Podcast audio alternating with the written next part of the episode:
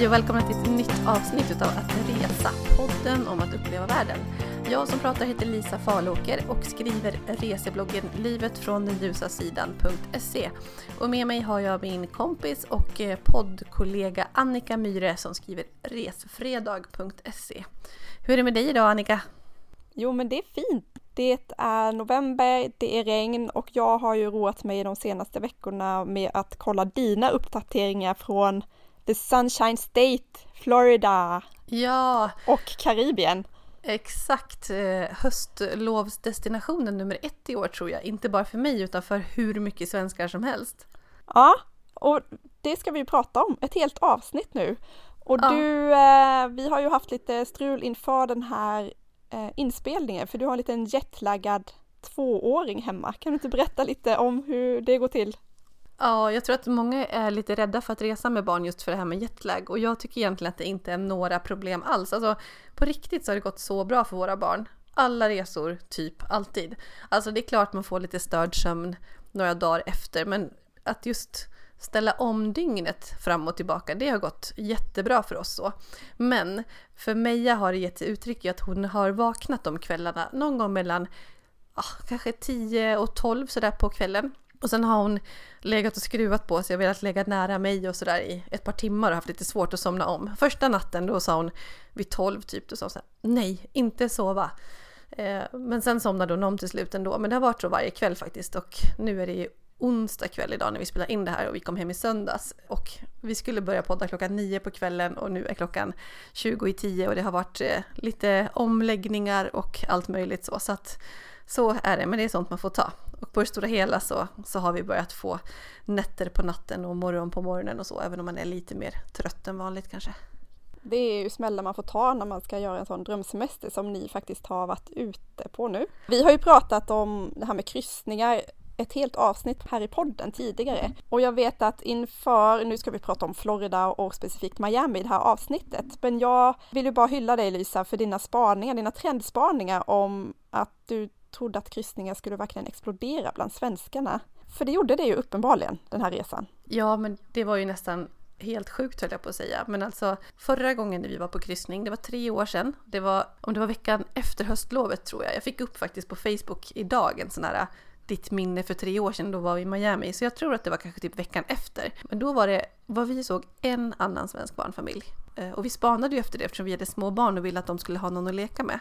Nu var det alltså utav ungefär, om det var fem och ett halvt till sex tusen kryssningsgäster på den här båten, så var det fyrahundra svenskar hörde vi. Vi hörde mm. den siffran från något håll. Alltså, och det var så mycket svenskar överallt. Förut har det varit så att man har reagerat om jag har hört någon svenska överhuvudtaget. Och nu var det tvärtom att det var överallt och hela tiden. Så jag tror att det är trenden, men jag tror också att det är höstlovet liksom så generellt att det, att det gör att det är mer. Men ja, uppenbarligen så. Men blir du inte avskräckt av det? Är det inte superjobbigt? Man åker väl iväg på sådana här häftiga resor för att undvika alla svenskarna, eller? Alltså egentligen tycker kanske inte jag att kryssning är just att åka på en så här häftig resa. Det är en skön resa. Det är som, det är som charter på ett sätt med allt serverat och enkelt och bekvämt, men att det ändå är lite roligare. Att du kan se lite mer saker och att du stannar till på lite olika ställen och att det är lite mer... Ja, det är liksom lite mer extra allt så. Och det tycker jag är kul, eh, verkligen. Men så att jag vet inte om det stör mig om det är mer eller mindre svenskar. Vad jag tyckte var kul förra gången det var att det är mycket amerikanare. De är ju väldigt trevliga och framåt och börjar prata med vart man än är och överallt och hela tiden. Och det kanske blir lite mindre utav nu så. För att det var en mer mix generellt. Och sen var ju vi fler i sällskapet också förstås. Så att det kanske blev att vi inte var lika öppna för det så. Men ja, det var lite mer hysterisk stämning på båten än vad det var förra gången. Så att jag tyckte kanske på det viset att det var lite mer, ja, liksom så intensivt. Men ändå sjukt härligt och ja, himla bra koncept det där. Men nu har vi pratat så mycket om kryssningar så det ska vi inte göra. Vi ska djupdyka lite i Miami. Miami är mycket av allt. Det här är stället som inte är amerikanskt i den meningen att det finns ju väldigt många nationaliteter här. Det är mycket kubaner, det är mycket latinor, det är mycket, till och med att skyltarna är på spanska, många av vägskyltarna. Jag tycker om Miami, det är mycket som händer där. Men det kan upplevas väldigt mycket plastic fantastic och kanske inte ha riktigt den här kärnan som jag vill låta, den historiska kärnan. Det är faktiskt så att Miami byggdes eller grundades precis i början eller slutet av artonhundratalet, precis i början på nittonhundratalet. Så historien är ju inte jättegammal. Och det märks ju när man är där. Ja, absolut. Alltså, historien går inte så långt tillbaka. Om man tänker på en sak som lockar så tänker jag direkt på Miami South Beach och just den här Ocean Drive som det heter, med just den lilla snutten som är längs med South Beach, Miami. Och det är ju så här Art Deco-distrikt. Alltså här pratar vi ju mellan tjugo- och femtiotal. Och det känns ju historiskt på sitt sätt, men absolut inte särskilt lång historia. Alltså inte så långt tillbaka i tiden. Eh, och sen så är det mycket bikinitjejer. Will Smith har ju sin mest kända låt Welcome to Miami, Bienvenido a Miami. Han åker där på The Strip, eller ja, Miami, vad heter den som du sa? Ja, Ocean Drive. Ja, Ocean Drive, där han drar iväg där i sin cab med sina bikinitjejer som flankerar honom, och så hänger de nere vid stranden och solar och badar. Och det gör man ju mycket i Miami. Sol och bad är ju en stor anledning till att man åker dit. Och jag tycker ju att det är väldigt häftigt med städer som faktiskt har stranden i direkt anslutning till staden. Det är ju inte jättevanligt. Nej, men precis. Nej, men så är det ju verkligen, att det är en stor, bred strand som går liksom hela vägen från södra Miami långt upp till Fort Lauderdale som ligger många mil norr om, och säkert ännu längre så. Eh, och i ryggen så har du konstant höghus, liksom, skyskrapor. Så det är verkligen, som du säger, en strand i staden. Men vad har du för tidigare upplevelser? Var det första gången som du var i Miami, eller har du varit där tidigare? Det var andra gången. Eh, jag ska säga att vi har varit där med barn båda gångerna, så att det är klart att vår upplevelse blir lite påverkad utav det. Det finns andra saker jag skulle vilja göra också som jag inte har gjort, utan att det har blivit den barnvänliga varianten så. Eh, men det var andra gången, och eh, nej, men jag vet inte, jag tycker Miami är skönt. Det är en skön stad, cool, fin, grym strand, och det är lite coolt ändå att gå i de här klassiska scenerna. Eh, superfint, och hela tiden den här skylinen från skyskraporna och höghusen. Så ja, det, det är klart att det är sol och värme som lockar, och att man är på ett, ett coolt ställe. Liksom. Det, det är trendigt på något vis, men ändå, ändå inkluderande på det här amerikanska sättet. Du ser så himla mycket olika typer av människor och stilar och så. Mm. Jag har varit i Miami två gånger också faktiskt. Och första gången jag åkte dit så var det mer en partresa tjugohundrafem. Vi var där, jag och en kompis, och hälsade på en annan kompis. Och det var mycket så här eh, salsa-klubb på nätterna. Och vi var på en stor konsert eh, som Ricky Martin hade.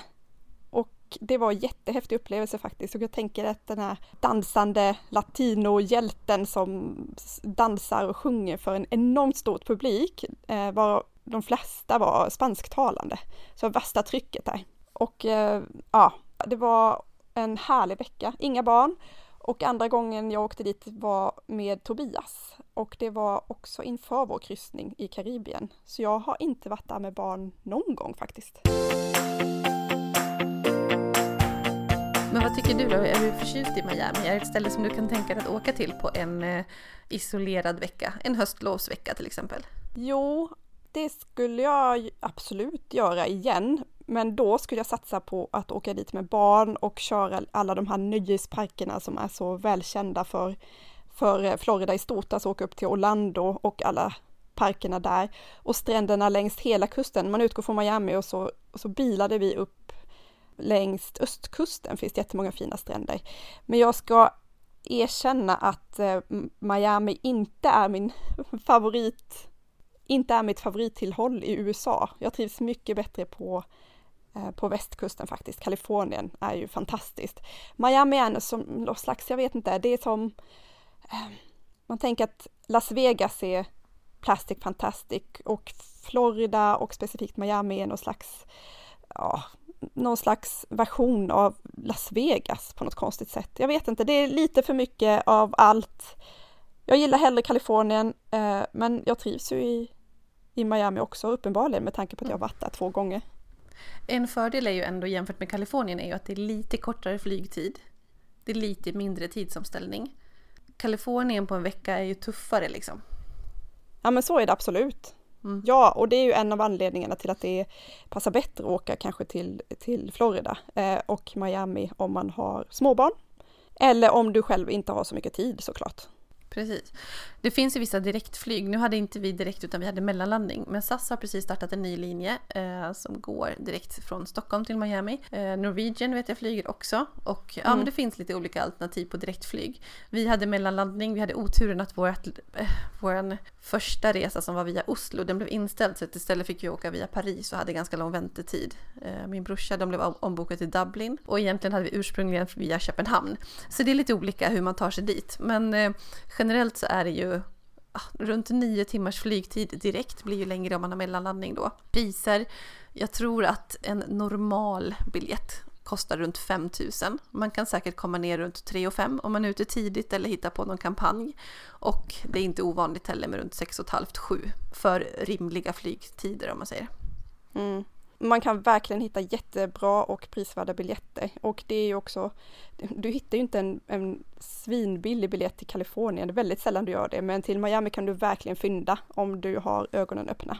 Mm. Däremot är det lite dyrare att bo, framförallt i Miami och inte minst på Miami South Beach. Och det är ju där, tycker jag, som man vill bo. Eller jag vill det i alla fall, utifrån vad som finns där och så. Men eh, det är ganska dyrt att leva och bo i Miami. Men alltid så tipsar man ju om att om man vill bo billigare så är det ju hyra lägenhet, kolla privatpersoners. Jag tror till, till och med att det är en ganska bra idé att kolla på Blocket och kolla om det är svenska personer som har lägenheter där som de hyr ut. Det kan bli billigare än att kolla på de amerikanska sajterna. Men ja, det är, det är ganska dyrt boende där. Mm. Och tidpunkt för att åka dit, bäst är det ungefär nu, eller ja, oktober fram till april.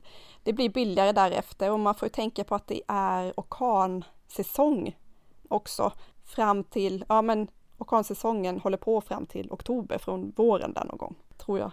Vet ja, jag inte. I alla fall. Ja, precis. Eh, vi åkte ju nu då, då i månadsskiftet oktober-november och då har den precis passerat och de värsta som var, jo i år var det ju otroligt hemskt verkligen med orkanerna mm. och de låg ju i september typ. Så, så är det. Sen tror jag ändå att om man åker den här perioden att det kan vara lite osäkert med vädret. Vi hade två fantastiskt fina dagar. Det var väl runt tjugosju till tjugoåtta grader minst. Varmt, inte ett moln i två dagar. Och samma dag som vi sedan åkte ut på kryssningen då spöregnade det. Alltså det var totalt genomgrått från morgonen och det började regna på eftermiddagen och det höll i sig verkligen. Och samma när vi var där då för några år sedan. Då hade det regnat väldigt mycket veckan innan, alltså varje dag. Och vi hade inte något regn överhuvudtaget på den veckan som vi var där. Så att det kan vara lite olika. Men generellt så är det ändå, det är varmt och det är härligt och det är absolut ett bra ställe att åka till den här perioden då som vi säger. Och sen kan man ju också åka vidare från Miami och åka ner till Key West och åka längs med alla Florida Keys som det heter, typ där det är skärgård och massa öar. Men vi måste börja ändå prata lite mer om Miami känner jag. Ja, och jag ska passa på att säga det att Miami är ju ett väldigt populärt resmål över jul. Det, det finns med på alla trendlistor och sådär. Så december är ju en, en varm och härlig månad. Mm.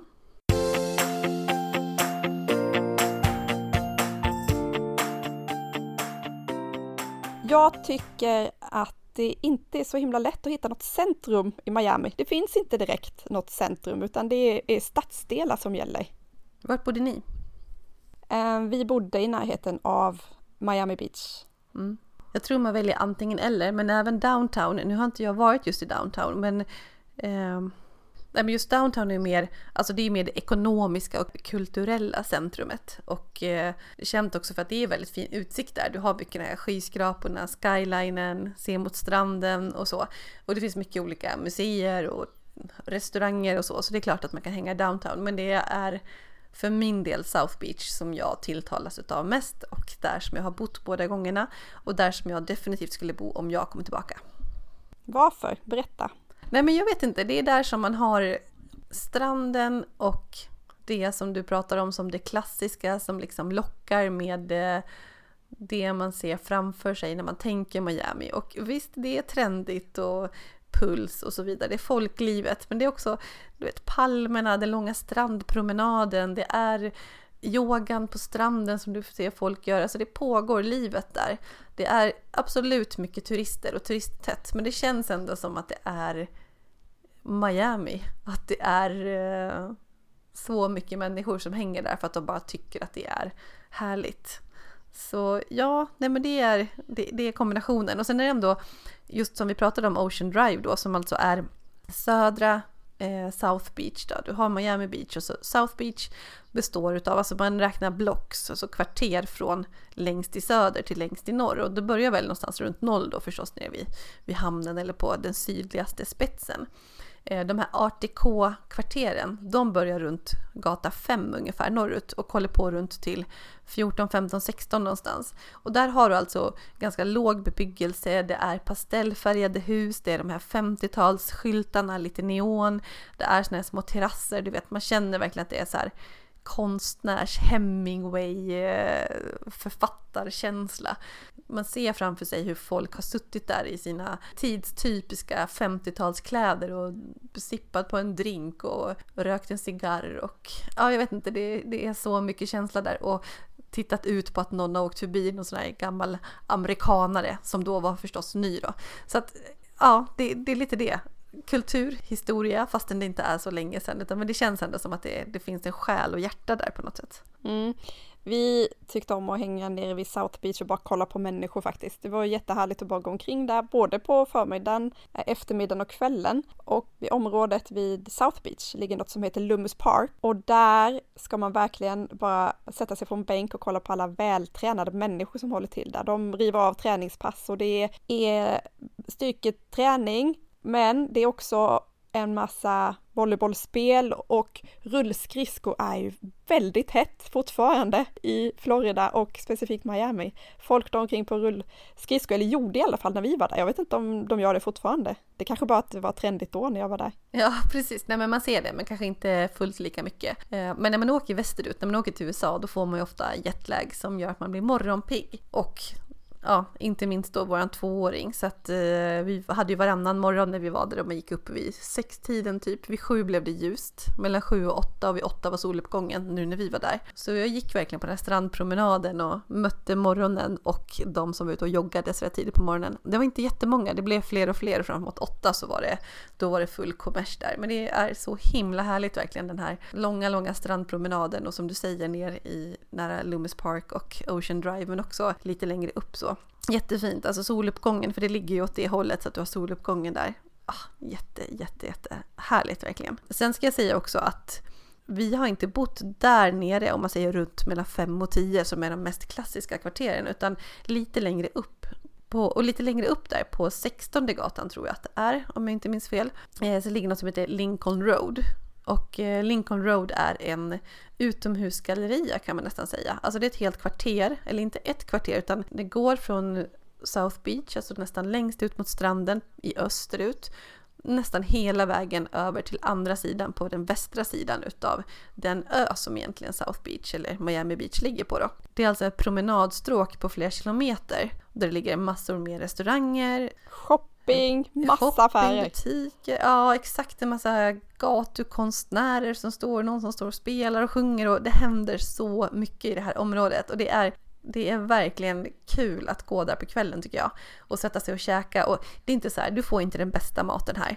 Det är lite turistfälla på det sättet att du, du kanske betalar lite mer eller lika mycket som någon annanstans, men det är inte jättekvalitet liksom. Det finns inga.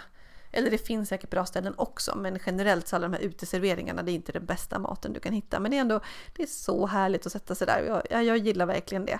Så vi har valt att bo i närheten utav det för att ha nära stranden, men och nära Lincoln Road. För det funkar så bra också med barnen och med barnvagn, och man har lite bättre uppsikt på dem och sådär, än att gå på de lite mindre restaurangerna som det blir de här terrasserna som jag pratar om nere mm. på de, de mer södra delarna.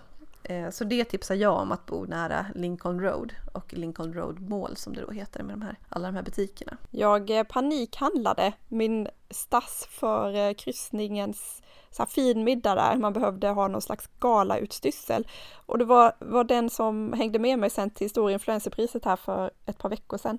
Ett par riktigt högklackade skor som man tänker så här party i Miami. Och strassörhängen och en liten klatsch. Man hittar... Man hittar allt som behövs där. Ja, själv var jag på en stor Apple-butik som sålde så himla mycket. Alltså det var så mycket folk där, dygnet runt typ. Alltså det var inte öppet dygnet runt, men säg från tio på morgonen till typ elva på kvällen.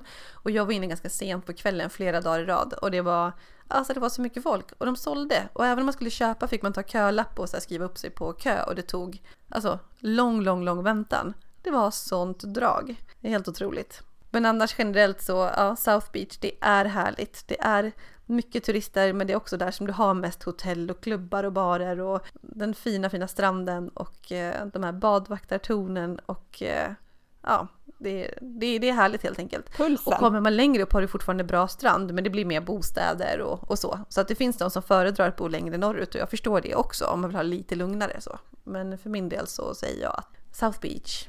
Mm. Hur är det med Little Havana? Var ni där någonting? Nej, har ni? Ja, vi var där. Ja. Och Little Havana är ju något som står i alla reseguider om Miami att man ska ta sig dit. Och det ligger alltså väster om downtown. Det är typ som att komma till Kuba. Och det är ju väldigt många kubaner i Miami. Det ligger ju inte alls långt ifrån Miami egentligen, Kuba. Och under den kubanska revolutionen så var det många från medel- och överklass som faktiskt tog sig till Miami. Jag läste här precis när vi spelade in att under nittonhundrasextiofem så kommer det två plan fulla varje dag från Kuba med flyktingar. Och många av dem bosatte sig då i Riverside-området och det är det som är Little Havana nu då. Just det, jag tror till och med att det står i guideböckerna så här. Där kan du gå och så ser du de små kubanska farbröderna sitta och spela schack. Är det det man gör? Ja. Såg ni schackspelare? Jag vet inte om de, de är dit köpta för att det ska vara så här pittoreskt. Ja. Men, nej. Ja, men det är, det är Kuba-stämning. Och sen, det håller ju på att förändra sig också jättemycket hur det ser ut där. Så att eh, vi får se vad som händer med Little Havana. Det kanske blir mer Kuba än Kuba själv till slut. Ja, men precis. Men det är ju så faktiskt att Miami kallas, och liksom South Beach, det är ofta så här amerikanska rivieran säger man. Och om man åker ner till Key West som jag pratade om innan så är det, det är femton mil ifrån Kuba. Så att... Eh, Ja, man är långt söderut och man är väldigt nära Kuba när man åker ut på de eh, Key, Florida Keys-öarna. En sak som jag måste rekommendera för att tala om Kuba och Miami är att köpa in färskpressad lemonad. Och det dricks ju jättemycket på Kuba och det är därifrån det kommer. Alltså färskpressad citronlemonad. Vi drack hur mycket som helst. Supergott. Mm. En klassiker i Miami. Det missade jag, det skulle du ha berättat för mig innan. Ja, nu berättar jag så du får åka dit igen. Ja, det kommer jag göra. Och ett ställe som jag inte kommer missa då, det är Wynwood. Har du varit där? Nej. Nej, har du hört talas om det? Nej. Alltså, vad är det? Det här måste man göra. Om man inte har hört talas om Wynwood, då måste man googla det. Det stavas W-Y-N-W-O-O-D, Wynwood. Och det är alltså ett helt område som är med jättehögt fokus på konst. Och nu vet ju kanske den som lyssnar ofta att jag inte är någon konstperson. Jag är inte särskilt kulturell när det kommer till sådana saker.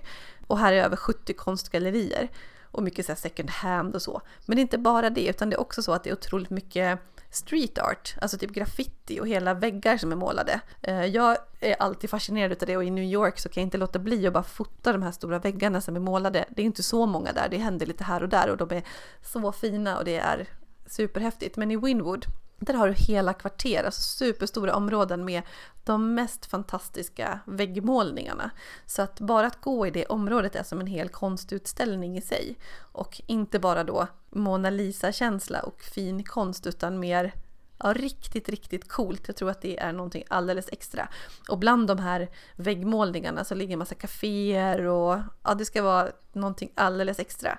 Jag är superledsen att jag missade det och det beror på att vi hade lite lite tid och det här med att vi reste med barnen.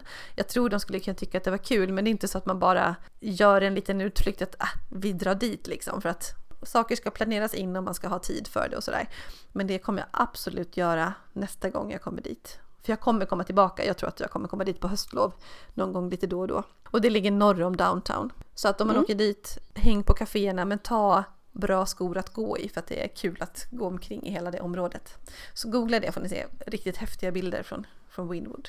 En grej som jag har gjort faktiskt båda gångerna när vi har varit i Miami är att ta båtturer. Och då pratar jag inte om kryssningen. Det finns väldigt mycket båtturer som utgår från Miami såklart. Bara... Ja, det finns dagsutflykter och det finns kortare utflykter och man kan hyra, eh, man kan hyra vattenskoter. Många av de här grejerna görs nere vid något som heter Bayside Marketplace. Första gången jag var där så tog vi någon sån här segelbåt i solnedgången. Superromantiskt. Synd att jag inte var där med någon kille bara. Men vi var där, det var jättehärligt. Andra gången så tog jag och Tobias en båttur jag tror att vi var typ tio tolv personer på båten, så det var ganska intimt, eh, typ bara amerikaner. Så åkte vi runt och eh, fick någon sån här guidad visning från vattnet, så att man ser hela Miami, ja, men från vattnet. Det kan jag verkligen rekommendera. Och då åkte vi bland annat förbi något som heter Star Island, som är en ö som är gjord av, alltså man-made island, så att den är skapad, den är inte naturlig. Och det är här som alla kändisar håller till, tydligen. Det finns rykten som säger att alla möjliga bor där, men man kan väl ta dem med en basalt. De som jag vet har hus, eller har haft hus där, är Gloria Estefan, Dwayne Johnson och Rosie O'Donnell.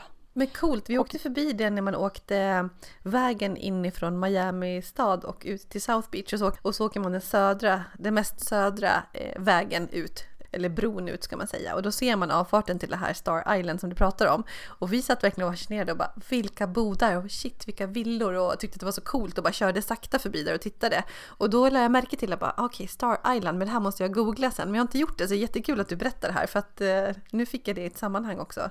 Ja, och de husen, man ser ju dem väldigt bra från, eh, från vattnet, alltså det är så sjukt fina, det är mansions, alltså det är slott med egen brygga och båthus, och det är så enormt stort och lyxigt. Och faktum är att vi blev så, så fascinerade av det. Jag gillar ju kändisar, Lisa, du vet det. um, så vi bad en taxichaufför, vi lärde känna en taxichaufför um, som var väldigt trevlig, som vi snackade med hur mycket som helst. Och så hyrde vi honom en halv dag och, och bad honom köra runt till olika ställen som han gillade.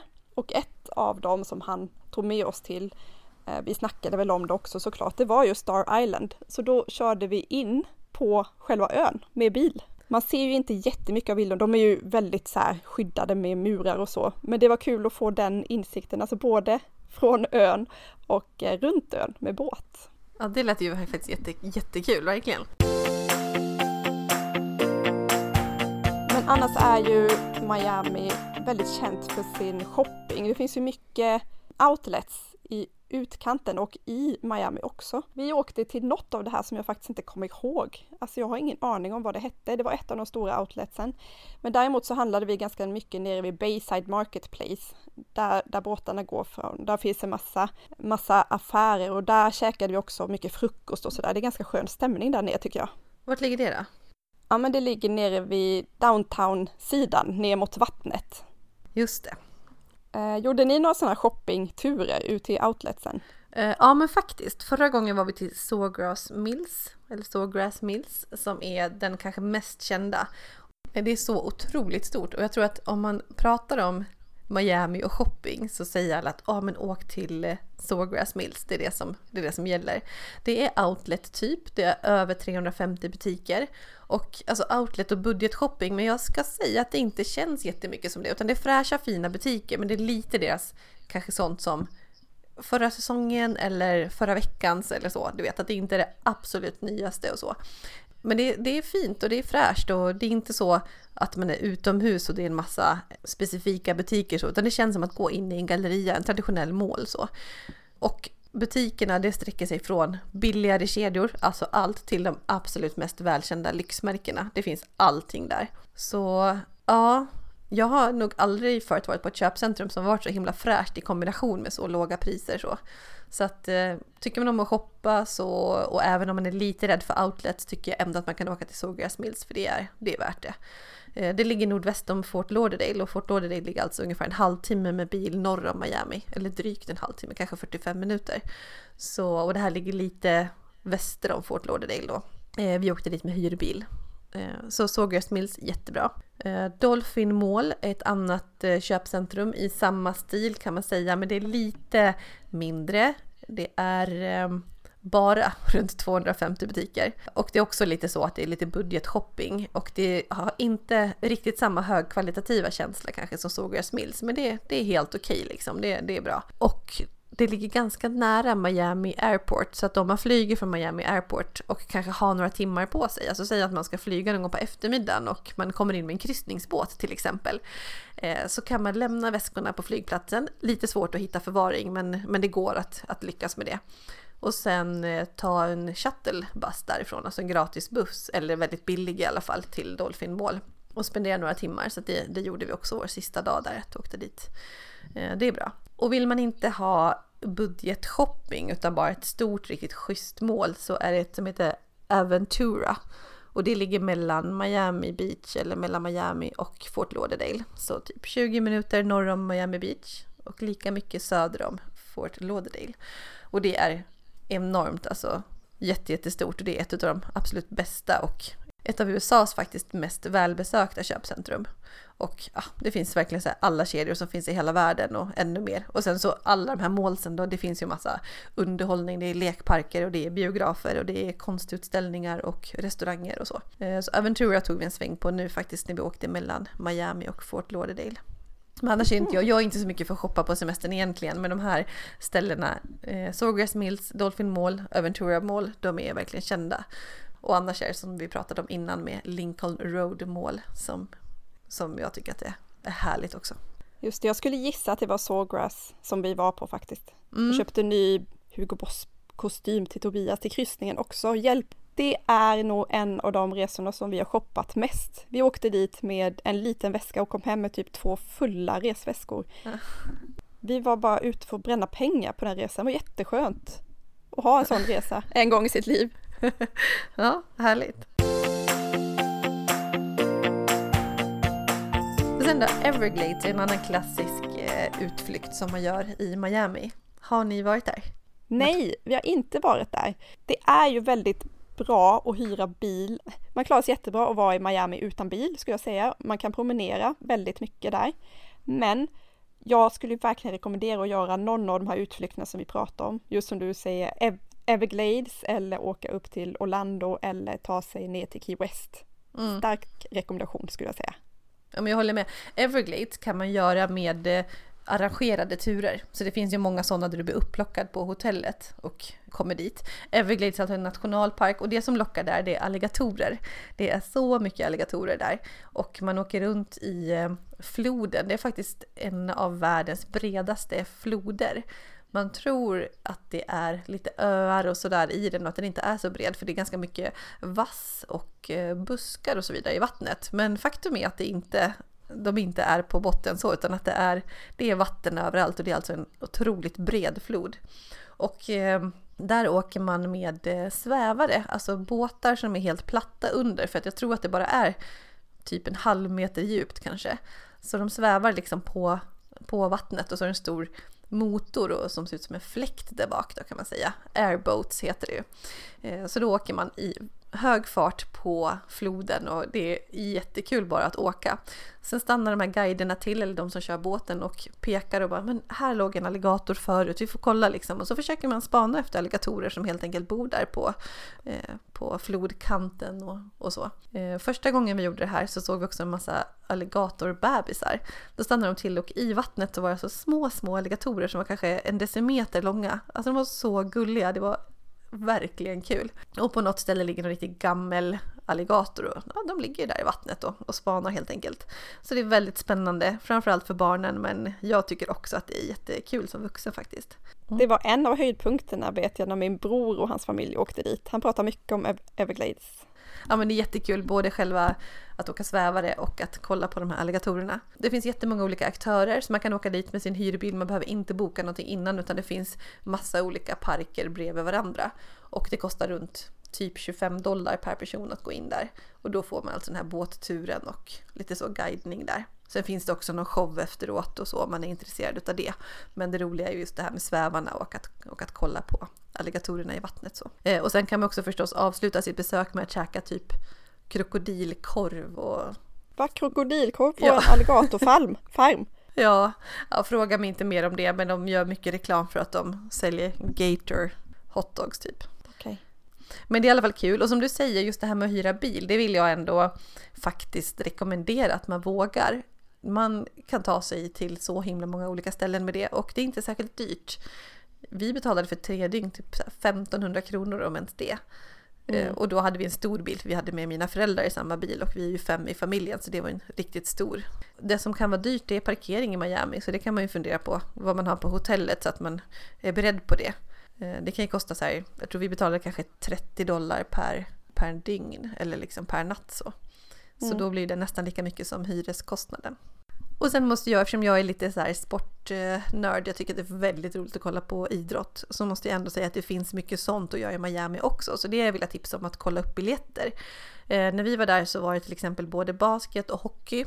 Eh, basket var första kvällen, men det fanns biljetter kvar. Men sen insåg vi att vi skulle vara jetlaggade. Det här var ju åtta på kvällen Miami-tid, och då skulle klockan vara typ två på natten för oss. Vi är sex timmar efter. Eh, men det är i alla fall Miami Heat som spelar då. Fotboll så är det Miami Dolphins i N F L då, och sen N H L, kanske allra roligast, eh, och då är Florida Panthers då.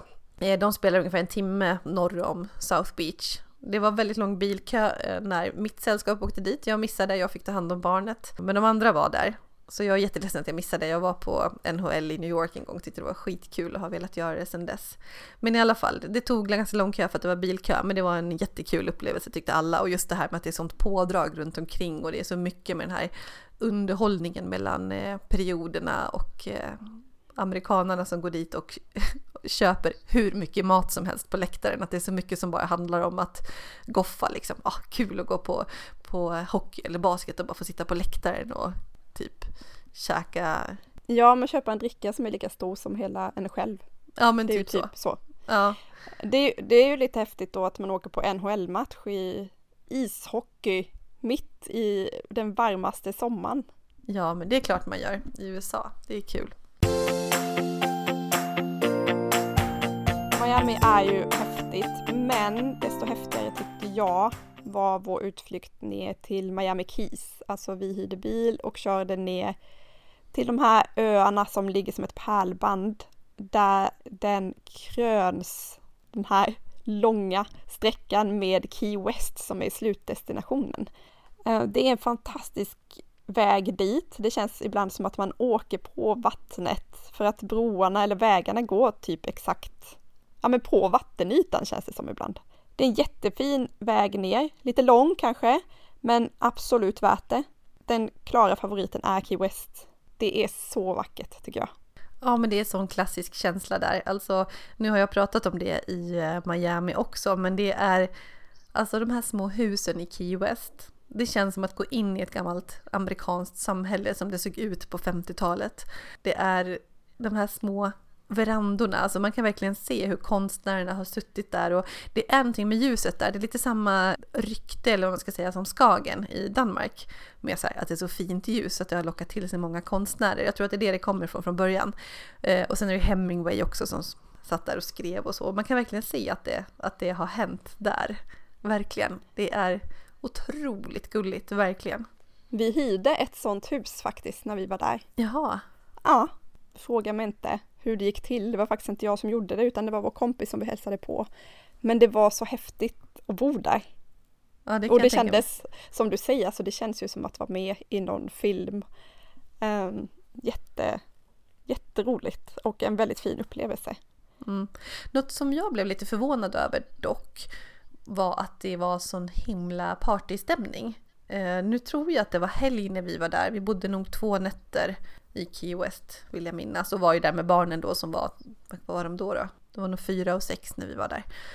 Det kändes som att det bara andades fest så. Men det kanske var just att det var helg, men det, det är ju inte bara liksom pittoreskt och gulligt, utan det är mycket restauranger och barer och kommers skulle jag säga. Mm. Jag eh, upplevde inte så när jag var där. Det gjorde men... inte det. Nej, men... ja, eventuellt kan det ha varit någon festival eller någonting som pågick eller skulle börja precis efter. Det kanske hade dragit till sig. Ja, men det kan, det kan vara så. Men det var, ja, det var mycket restauranger och barer och så i alla fall. Men framför allt vad jag gillade också, det var, det var en helt magisk solnedgång. Alltså det här ligger ju västerut. Och du har U S As mest södra punkt där. Så det heter Southernmost Point. Och där är det bara femton mil ifrån Kuba som sagt. Så du är närmare Kuba än vad du är Miami. För Miami det, tror jag är typ tjugofem mil norr om. Men i alla fall, det ligger ju då västerut och har en helt fantastisk utsikt. Och den där solnedgången och piren som man är på där nere på, på kanten, nere i änden utav Key West. Då. Det var ja, fantastiskt mysigt folkliv och eh, underbar utsikt. Och du har tagit så fina bilder därifrån. Får rekommendera det blogginlägget från Key West som du har på bloggen. Ja, jag får damma av det, för det är ju från några år sedan då. Och sen något annat av maten då, om man ska prata om det. key lime pie. Du pratade ju om citrondrickan i Miami, och det är ju Key West lime eller Keys lime som man pratar mycket om då. Och eh, lime pie är jätteklassiker, så det ska man ju käka, det finns överallt. Och sen lobster rolls, alltså mycket så här hummer. Hamburgare är ju det i princip. Så här hål i väggen stäm- ställen som är jättehärliga och ganska billiga och så gott verkligen. Ja, nej men det är verkligen grymt och så mycket värt tycker jag att åka till Key West. Det tar typ fyra timmar på den här vägen och som du säger så är inte den jättekul hela tiden. Och man kan åka dit över dagen eller man kan bo över någon natt. Men man kan också stanna på någon av öarna på vägen för att hela liksom Florida Keys, alltså vägen från Miami ut till Key West sträcker sig över ett pärlband av öar och det är Marathon, det är Isla Morada, Key Largo, vissa mer kända än andra och det finns jättemånga fina ställen längs med vägen. Vi hade t- vi tänkte att vi inte skulle boka boende innan och hade inte gjort det och skulle köra bara spontant och ta någon natt ner på vägen eftersom vi åkte med barnen och det var ganska långt. Men tyckte att det var ganska svårt att hitta de bästa ställena till bästa priset. Men det kanske är för att jag är så lite så här kontrollfreak och i slutändan ändå vill ha det bästa och inte känna mig lurad att jag har betalt för mycket. Så jag skulle nog ändå rekommendera att söka lite hemifrån. Men att dela upp resan och ta någon natt på vägen ner är absolut inte fel. För det finns så många fina ställen på väg ner till Key West eller hem igen. Mm. Ja, Key West, stark rekommendation. Om man inte vill åka söderut utan istället vill åka norrut så kan man åka såklart till Orlando. Och det känns lite om man åker till Miami och stannar typ... Man flyger in och ut från Miami och stannar en vecka. För mig känns det lite som att man får välja antingen Key West eller Orlando. För att man hinner inte annars. Alltså det är ju långa avstånd och man vill ju uppleva både Miami och vad det nu är man åker till i kombination. Om man nu ens gör det, det behöver man ju inte. Jag tycker det kan vara kul och kombinera med någonting annat. När jag var där med Tobias så satsade vi på Orlando och tog alltså kustvägen. Vi körde längs kusten hela vägen upp och det finns jättemånga fina stränder att stanna till vid där. Och också kan vara härligt att ta, jag tror att vi sov över någon natt på vägen upp. Orlando är ju känt för sina otroligt många nöjesparker och där är det ju mycket av allt. Och det är svårt att välja, det finns ju så många och det går åt mycket pengar. Det är svindyrt att gå in i de här parkerna, det ska man veta och allting kostar mycket när man väl är inne också, liksom mat och dricka och allt. Men det är en upplevelse och de kan sina nöjesparker i U S A. De är så otroligt välskötta och det är lite som att gå runt i en film. Väldigt snyggt gjort allting. Och alltså Sveriges nöjesparker i jämförelse, det är som ett litet dockhus alltså. Vilka var ni på då? Vi var bara på Universal Studios. Mm. Mm, men det var, ja, det var jättebra. Det är ju många som väljer just Universal Studios faktiskt. Jag har varit på det i L A så att eh, vi gjorde ju samma val där. Det är ju lite mer allt också det här eh, mycket uppbyggda filmmiljöer och så. Vilket är coolt. Förutom att det är en nöjespark och alla sådana roliga saker. Så att det kan ju vara en anledning till att man väljer det. Eh, vi var ju där själva utan barn. Annars hade jag väl valt någon av dem lite mer barnfokuserade. Universal Studios passar väldigt bra om man är vuxen. En liten miss där var att jag var gravid med Sebastian så jag fick ju inte åka till några attraktioner. Jag fick stå och kolla på när Tobias åkte. Ja, men du måste tillbaka. Ja. Jag är helt säker på att när vi åker tillbaka till Florida nästa gång så kommer det vara parkerna vi åker till. Jag har inte tyckt att det är värt när barnen är liksom lite för små för att uppskatta och förstå den, invest- alltså den höga kostnad som det är. Alltså, om de inte kan jämföra det mot Gröna Lund eller eh, Astrid Lindgrens Värld, då är det inte värt att lägga pengar på det, tänker jag. Men om några år när de är liksom, ja, men runt tio tretton mm. någonstans, då tänker jag att det är prime time att åka dit med, med barnen. Tid, tidigt tonår, definitivt. Ja, ja men precis, precis.